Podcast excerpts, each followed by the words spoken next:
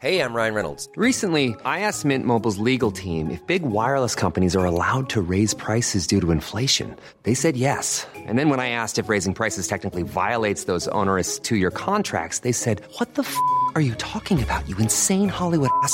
So to recap, we're cutting the price of Mint Unlimited from $30 a month to just $15 a month. Give it a try at mintmobile.com slash switch. $45 upfront for three months plus taxes and fees. Promo rate for new customers for limited time. Unlimited more than 40 gigabytes per month. Slows. Full terms at mintmobile.com.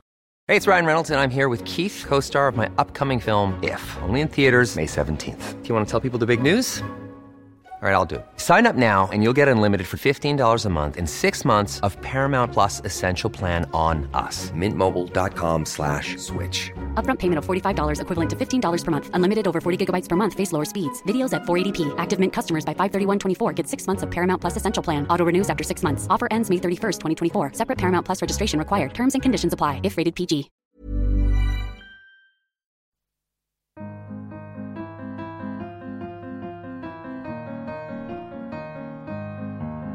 Hello, and welcome back to the Prospect Interview, where we speak to the brightest minds and talk about the ideas that matter in politics, arts, and society. I'm Tom Clark, the editor of Prospect magazine, and today I'm joined by the best selling author and artificial intelligence expert, Martin Ford, to tackle the rather terrifying question Will robots rule the world? A self described futurologist and successful Silicon Valley software entrepreneur, Ford's latest book, Rule of the Robots, looks to a near future in which artificial intelligence is deeply embedded in our lives and explores the good, the bad, and the ugly of what that will mean for us all. So, welcome, Martin. And, uh, okay, first of all, for those of us who are uninitiated, what's really new here? Computers have been getting smarter for some time, after all. Right. In the last decade or so, we've seen really extraordinary progress in artificial intelligence. Really, what we're building are machines that, in a limited, narrow sense, are beginning to think. Um, we're definitely not talking about you know science fiction artificial intelligence where machines are at human level uh, or, or really thinking of their own volition, but they are able to take on very specific cognitive tasks and are able to do that with extraordinary effectiveness. You know, in, in many cases, outperforming people. Um, and this is something that is going to be applied to just about everywhere across our whole economy and society. So I think it is going to be just an enormous disruption going forward.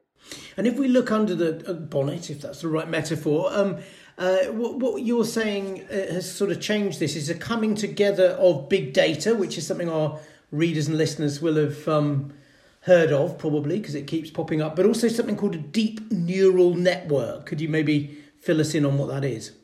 Right. So it's actually three things. As you said, it's the availability of, availability of lots of data, together with the fact that computers have gotten dramatically faster. You know, we've had Moore's law going on now for for decades, and what it means is that we've now got computers that are almost science fiction compared to you know 20 years ago or something. So we finally got the tools to to really make AI happen. And then the third thing, as you say, is this extraordinary uh, progress in artificial neural networks or what's called deep learning. And basically, this is a way of designing a system so that at kind of a very rough, rudimentary level, it sort of mirrors what happens in the human brains in a way, in, in, in terms of the way the neurons are connected. Um, so it's not anything like a human brain, but it's a much simpler version of that sort of a scheme that's being used here. Um, and this is an idea that has been around since you know the late 1940s, so it's actually not a, a, brand new idea in and of itself. But there have been some some recent developments uh, in that. But again, it's primarily the fact that now there's so much data and the computers are so fast, and we're now able to build much larger, powerful versions of these networks than ever would have been possible before. And that is what is driving some of the extraordinary progress that people are familiar with. Um, you could talk to Amazon Alexa and, and have a rudimentary conversation. You've got uh, self-driving cars from Waymo and, and from Tesla and so forth. And this is the, the fundamental technology that is really powering all those things. You know, you can go to Google and get a workable translation between languages, um, for, you know, for hundreds of languages. Um, and again, that's neural networks that's that's making that possible. So this has really become a a very powerful and scalable technology.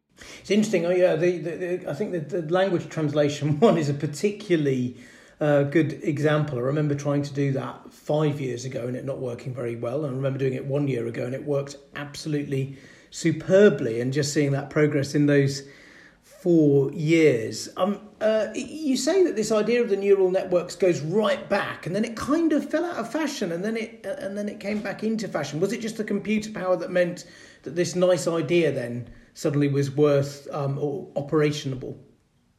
Yeah, probably the the main factors were that computers weren't fast enough, and there wasn't enough data. If you, I mean, you imagine back in the 1980s, you know, we didn't have anything like the amount of data we have. It's, it's grown just you know exponentially since then. So there would not have been the, re- the resource to train these networks, even if you could have really built them on on computers that were fast enough. Uh, so those are the primary things that have changed. Of course, there has been also more research into that field, and, and it has advanced as well. Uh, we just finally got to a moment in time where everything kind of came together that allowed this technology to to really work. And so they, they, they really do, it, it's right to think of them as learning in the way that a toddler learns how to speak or whatever. Is that is that the right? Is that Yes, I mean they, they are they are machine learning algorithms. That's that's what's happening. They're looking at at data and learning from it. Now, these systems do that again in a very very narrow, rudimentary way, and with limitations that you know e- even a toddler is is still far more advanced, certainly than than these um, algorithms that we have. You know, for example, if you want to train um, an algorithm to recognize objects, you need thousands and thousands of photographs, right? And know, to train um, an algorithm, you know, to, to, recognize a dog and a cat and a car, for example. Um, whereas a toddler, you you know, it might only take two or three, you know, instances. You point out, you know, there's a cat. I mean, it might only take once, and and and, and the child will remember exactly what that is and be able to recognize it in the future, right? So uh, we're still definitely not at the level of human learning ability, but in very narrow, specific applications, these are very powerful uh, algorithms. So, I mean, if we take a context like chess, something else I was editing earlier on today, someone was saying, obviously, chess for what, 25 years now, computers have been able to beat the best players. But this guy was saying, well, yeah, but like chess uh, computer together with chess player will beat just um, AI. If you see what I mean? If you've got human judgment in there as well, even chess, which isn't as complicated as the real world, is complicated enough that um, human judgment can still be useful in refining it. Do you think that's true? And if it is true, does it apply in lots of other contexts still as well? Right. I, I don't think that's really been tested, but I kind of doubt that it's true now. And the big thing that happened in the field of chess is that up until a few years ago, you had dedicated chess playing uh, software that you know is very powerful, and and as you say, people would use this software um, in teams, and and it turned out that people working with the software could beat the software by itself. Um, although you know no individual human being could could beat the software. But what happened um, just a couple years ago is that DeepMind there in London came up with a system called AlphaZero, um, which which was based on its original AlphaGo, which was the system that won, you know, famously won at the game of Go. But this was a system that could start from scratch and could could learn to play chess as well as um, some other games, and it was rapidly able to basically through a machine learning process could beat any of the the other existing you know dedicated software systems. So uh, I think it's pretty widely recognized right now that AlphaZero is is the premier chess playing entity in in the known universe, basically. Um, so I, I, personally suspect that even a team working with uh, other software wouldn't be able to beat AlphaZero. So I think uh, probably the machines have have triumphed in that arena too now. But that is a very rule bound, and you know, we, we know that chess has lots and lots of uh, combinations that are possible, but you know, you could still tot up like w- with enough zeros, like the number of ways that the board can be um, arranged. Whereas, of course, real life is more complicated, and um, whereas the translation example we were talking about before really has rocketed within, as I say, the last five years in my limited experience. Um, examples uh, like driving is the example that keeps being the thing that is going to be a couple of years um, down the road it seems to me. Or are the trucks now actually driving themselves? I remember in my previous job now six seven years ago we were saying in a year or two's time we might see convoys of lorries with one human driver at the front or something and the others in tow and it's certainly not something i've seen here yet. Right so as you mentioned a game like chess is what's called an information complete game in the sense that all the information that you need to know to win the game is there on the chessboard, right? There, there aren't any other hidden variables or things that you can't perceive or things that might happen completely unpredictably on the chessboard. It's all right there in front of you. Same thing with Go. So this is the area where the, the machines have really, really triumphed. Okay, and and we probably can say at this point when when it comes to an information complete game like that, that, that the computers are going to win every time. Um, that battle between people and machine is probably over. Uh, the next frontier is the areas where the information isn't isn't all there, where there are things that you can't perceive right away, things that might be hidden from you, and most importantly, where the environment is unpredictable, where things are c- completely unexpected can happen, and that's what happens when you get out into the real world. And so that's the biggest challenge for practical AI. And so what it means going forward is that the extent to which the environment is unpredictable is going to be the factor that determines how much progress we see. So, to give two examples, think about the inside of an Amazon warehouse where they have lots of robots, but this is a very controlled environment. I mean, Amazon can arrange things however it wants in that warehouse. It can keep the robots separate from the people so that there are no accidents or collisions. Um, it can route the orders to the robots and to the people any way it wants. So it has a lot of control, not perfect control, but a great deal of control. So we're going to see uh, robotics and artificial intelligence really, I think, leaping forward in environments like that because it's very controlled and because you can work around any problems and minimize, you know, risks and errors.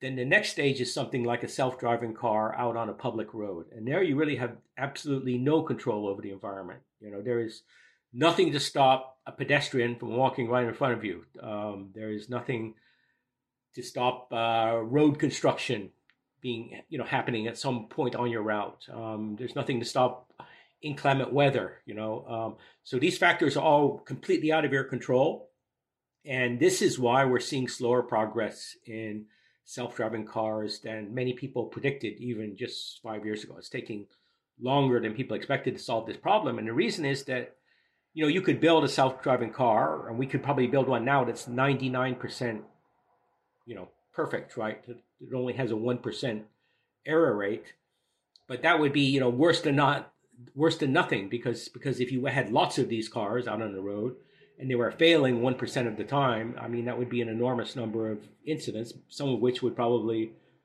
result in death, right? And we've seen that we've seen that already. There have been accidents with with Tesla's system. Uh, and so forth, and one with uh, Uber's self-driving car in Arizona. So, I still think it's going to be a while before we see um, really functional self-driving cars that can do what an Uber can do, where you can just get in the car and it will take you anywhere you want. I mean, that's still a long way off, I think. And the reason is that the environment they're operating in is just so unpredictable, and there are so many things that can go wrong. The stakes, the stakes, as you say, are high with a, with a car crash. But um, if we bring it in a slightly lighter note within the home, people who have been watching, um, you know, either science or science programs on the television or science fiction films since I don't know the fifties or sixties have had this idea of a lovable little robot that follows you around the house. You set them a test uh, in Rule of the Robots about whether or not they could go and fetch you a cold beer from the fridge, and you say that actually is a test that could be in this uncontrolled environment of the home a lot harder to pass than you might think. Yeah, I mean, a, a, machine that can do that is also, I think, um, a fair distance in the future. And the reason is the same thing that the home is very unpredictable. Um, you know, you think of all the objects that could be inside a home. I, I mean, a robot would have to recognize those objects and, and, know what to do with them. So there's a lot of difficulty in understanding it. There's difficulty in, in navigating the environment. Um, and there's mostly, you know, the thing that really holds back uh, many of the advances in, in practical robots is really a need for dexterity, right? As a human being, you have actually an extraordinary um, amount of dexterity, this ability to to use hand-eye coordination, visual perception, and then reach out and touch, grasp an object, and manipulate your environment. I mean, a human being is incredibly good at that. We're really good biological robots. Uh, to build a, a, home robot that can replicate that, and, and you know, and, and let's face it, this is probably going to be an expensive machine. It's going to cost probably thousands of dollars. So people aren't going to buy it unless it can do useful things. And, and in order to do that, it would have to approach human capability in terms of this. And that's a long way off. Um, but as you say, just thinking in terms of getting that beer from the from the fridge, you know, the robot would have to navigate to the refrigerator. Okay, that maybe not too difficult. But then it's got to open the door. And in order to open a fridge door, you've got to be quite heavy and powerful. I mean, it's not something a little toy would be able to do, right? A toy would just tip over. So it's got to be quite a heavy robot, which means it's quite expensive. Then, once it's got the door open, it's got to be able to perceive what's inside the fridge um, and find the beer and then reach in and and grab what it's looking for. And all of that requires an extraordinary amount of, of dexterity. And we're, we're definitely not at that level yet. So, uh, for, for again, for the foreseeable future, I think where we're really going to see robots having a big impact is somewhere like that Amazon warehouse. And the reason is in that warehouse, it is it is economically feasible and it makes sense to just arrange everything really carefully so that the robot knows where to find things, for example, um, and to get around a lot of that unpredictability. You wouldn't want to, you know, rearrange everything super carefully inside your fridge every day. Just so that a robot could retrieve the items. It wouldn't be worth your while, but it is worth doing that in an Amazon warehouse. So that's why we're going to see these advances mostly happening in environments that are relatively predictable. I see. Yeah, I mean, you've got this nice comparison with the idea of a, a kind of utility, um, and you talk back to the gap between was it Michael Faraday and uh, the Edison light bulb. Um, so, um, uh, when do you think we got the kind of Faraday moment? I imagine that's already happened with the maybe with Kasparov being defeated by the chess computer or something, and then and, and, and then when do you think we'll get the Edison moment? Yeah, I think those moments have occurred already. Um, I mean, even when Thomas Edison invented the light bulb, it took you know a number you know many years before electrification became widespread. Right, at the, when he invented the light bulb, they were just starting to think about building power stations, right? And and and bringing basic electrical power to to regions. So, and we should say um, that was a um, good hundred years, or a bit more than hundred years, wasn't it? After the Faraday experiments, I think. Yeah. Oh, yeah. Yeah. It took it took a long time before, um, like you know, electricity was really just kind of a, an amusement in the beginning. You know, people were they used it for tricks and things like this, and and and but to actually make it practical and to use it took um, at least 100 years. Yeah. So we're well beyond that in terms of artificial intelligence. And one of the important differences with electricity is that a lot of the infrastructure that we need to make AI into something like utility is already here, right? We've already got computers and the internet, and we've got these huge uh, cloud computing facilities owned by companies like Google and Facebook and Amazon. All of that represents kind of the the infrastructure, the the electric poles and the electric lines and the power stations that had to be built to make electricity into um, a utility to some extent already exists for artificial intelligence. Um, so it's going to happen faster than electricity happened. Um, it's already you know rolling out now, and it, it is truly turning into a systemic technology. You know, a technology that is going to reach into every aspect of our lives, every sector of the economy, every industry is is being impacted by artificial intelligence, and that will only be more true in the future. And um, your last book was really mostly, as I understand it, about jobs. The new book has got a chapter on jobs. Just in the gap between the two, have you seen the prospect of different types of work uh, like start to hove into the view of the robots? Right. So definitely, we see that the the technology continue to advance. Um, it is still the case, as as I was saying earlier when we were talking about robots. The key thing here is uh, is the work predictable? You know, are you coming to work and doing the same kinds of things again and again? Not necessarily rote repetitive, like exactly standing on an assembly line, but do you face the same basic sorts of challenges again and again, so that if there is data that encapsulates the kind of work that's being done, could a machine learning algorithm churn through that data and, and essentially figure out how to do that work? And anything like that, any work of that nature is going to be highly susceptible to automation going forward. And that includes both uh, manipulative work, you know, what we'd call blue collar work, where you're physically working with your environment. Uh, and that, of course, would require a robot, but it also includes a whole range of white collar occupations, um, knowledge work, where you're sitting in front of a computer, manipulating information, uh, often in some relatively routine way.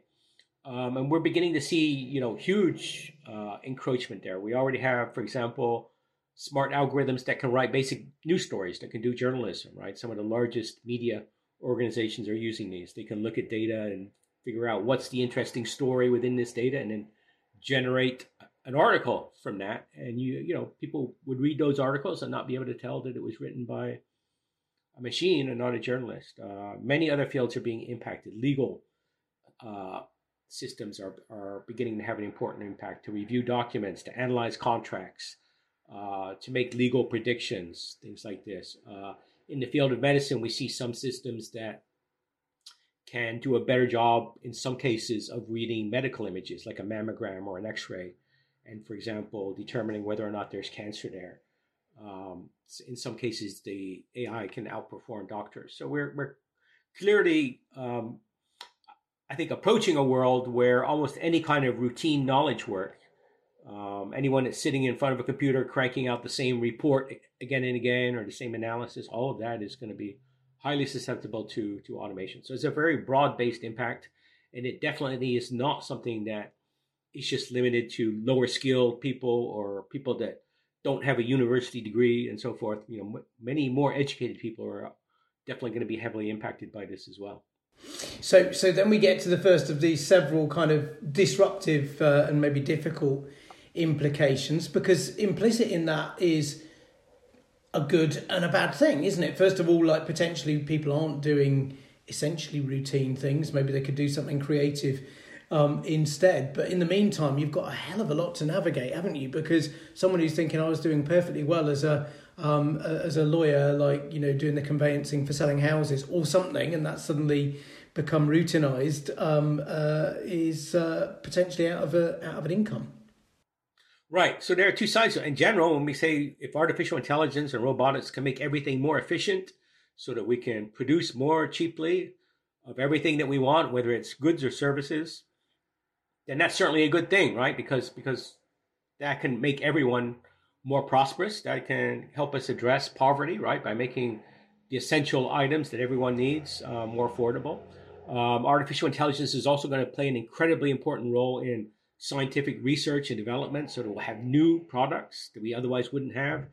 Uh, we already see it, for example, being applied to drug discovery, you know, disco- discovering new medicines, um, things like this. So it's definitely a very powerful technology that can make us better off. But one of the dangers associated with it is that it's going to impact the distribution of income and make things even more unequal because a lot of people risk leaving, you know, risk getting left behind, basically. Uh, you know, some people, many people hopefully will be able to transition. They, they will lose that routine job and maybe they will be able to take on more creative work that can't be automated. Or maybe they'll be able to take on a job that in, that involves uh, very deep interaction with people, you know, relationship building, which is another thing that uh, artificial intelligence so far is not so good at.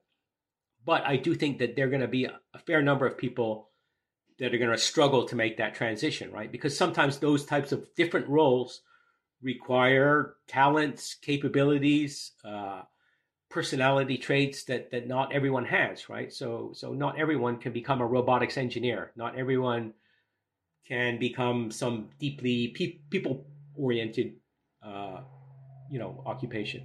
So there is a risk a lot of people are left behind. So I do think we need to have a better social safety net, um, maybe a new social contract to to allow for that possibility. And that's the reason I talk a lot about a universal basic income as one approach that might might be effective there to ensure that people at least do not lose their income and you know end up not being able to sustain themselves and also, the other issue is that we want people to participate in the economy, right? We need consumers out there can buy all the products and services being uh, produced. We, we don't want the level of economic inequality to become so extreme that there literally aren't enough people out there to buy all the things being produced. But you worry as well, um, separate from the obviously important point you make there about making sure people have got uh, enough money and a decent standard of living. Um, just people feeling purposeless. You know, particularly if you think of someone who's maybe older and worked in a particular occupation that's given them a certain status, and then uh, then it just sort of goes. Yeah, I mean, definitely, it is true that jobs uh, jobs are kind of a package, a bundle, and and one very very important thing that they provide, of course, is an income, but they also provide other incredibly important things like you know a sense of belonging, a sense of doing something useful, um, something to occupy your your time. You know, maybe for many people, a sense of dignity. Uh, so, in a world where jobs become less accessible to many people, we are going to have to find ways to provide that. Um, and I think that you know there are, there are certainly avenues for doing that. People can do many things that offer those you know that sense of belonging and self worth that doesn't necessarily in, involve a traditional job. You can go and volunteer in the community and so forth. Um, so we'll have to look more at solutions like that. Um, I've also suggested that if we had someday a basic income, we might build some incentives into it so that you might be able to earn a somewhat higher income if you do productive things like go and study, be in school, or or maybe do something else like volunteer in the community and so forth. So eh, I think there's a lot of space for innovation there in terms of coming up with ideas to address those concerns. But as, as well as the kind of um, sort of uh, chronic disruption of society that you're proposing there, there's, or, or discussing there, there's there's also several kind of acute ways in which it could flare up. Perhaps the most dramatic that you talk about in the book is around war, where if I've got you right, the big fear is not robots taking over in the sense that humans can no longer switch them off, but robots rather getting so damn good at what they're doing that the humans who decline, uh, sorry, the humans who do switch them off are going to be left behind by the humans who don't. Right, that's one of the concerns. Absolutely. Um, you know, the idea that the machines might become self-aware and and and you know truly intelligent and then maybe cause us harm is something that you've seen in a lot of movies like the terminator movie and so forth um, you can't dismiss that entirely. I mean, there are definitely people that worry about the the, the development of what's called superintelligence, where the machines will be basically beyond us. Um, you hear Elon Musk talking about that a lot, for example, and saying, you know, oh, artificial intelligence is more dangerous than nuclear weapons. Um, that's something that could definitely occur. I mean, you know, machines could at some point exceed us in capability but it's probably at, a, at the absolute minimum decades away, and it could be you know 50, 100 years away. So it's not something that's immediate. And there are some smart people worried about that issue and thinking about it. Uh, what's much more immediate is what people are going to do with this technology, right? Um, and you mentioned war. One of the one of the greatest concerns out there is is the advent of fully autonomous weapons, right? Weapons that um, are not you know self-aware not acting of their own volition but are capable of targeting and, and attacking killing people without any human being authorizing that. So you you imagine um, swarms of drones that could attack people. Um, and this is really a terrifying scenario not just because it could be used by militaries but because it could potentially fall into the hands of terrorists right once once these technologies are developed. So there actually is an initiative in the united nations now to um, ban or prohibit these these fully autonomous weapons, but that really isn't making a lot of progress because uh, the U.S., China, and Russia are all against banning them because basically because they don't trust each other, right? They understand that the development of these weapons would give a military enormous advantages, so they're they're afraid of falling behind and seeing a competitor do that. So we these these weapons are probably going to exist within you know a few years, and uh, it's really quite a terrifying scenario. There's a, a, a YouTube video that people can watch called Slaughterbots that was put together by a, uh, Stuart Russell, who's a professor at uh, the University of California. And it shows very graphically how terrifying it could be if we had these autonomous weapons and they fell into the hands of, of, terrorists or rogue actors and so forth. So that's one really scary scenario. Um, and then there are many other things that we have to worry about with artificial intelligence. Um, as you say, there is a potential de-skilling problem, whereas we rely more on the technology.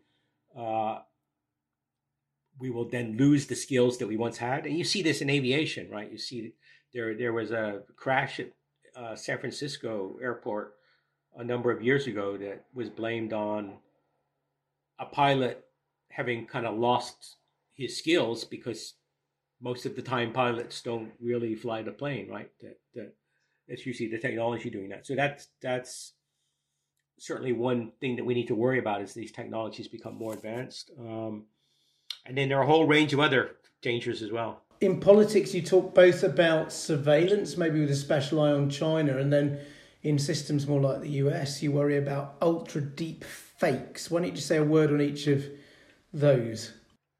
Right. Uh, surveillance, and especially facial recognition, is becoming one of the most powerful and um, you know widespread applications of artificial intelligence. And China is especially, you know, really ad- advancing this technology. They've got a number of companies at the absolute forefront of this um, and are really developing it rapidly. And the government, which is, of course, an authoritarian regime in China, has embraced this technology to build what you could really only call an Orwellian state, right? I mean, they are deploying in particular against uh, the Uyghurs, right, the ethnic group that lives in, in Western China, um, in really kind of chilling way, but they're also deploying it throughout the country.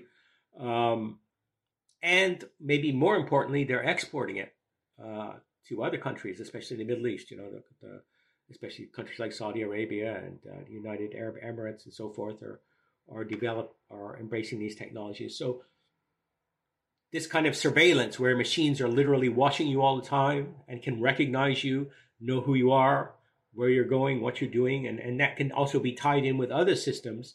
In China, you see them also surveilling what consumer purchases you're you're buying and and uh, who you're associating with, your posts on social media, and putting that all together into a kind of a big uh, social rating system. So it's really quite terrifying in terms of how broad based this could be. And I think that those of us who live in the West and in democratic countries are often going to have to make trade offs with regard to these surveillance technologies because they do offer a benefit in terms of reducing crime, in terms of uh, preventing terrorism, for example, at air- airports and so forth.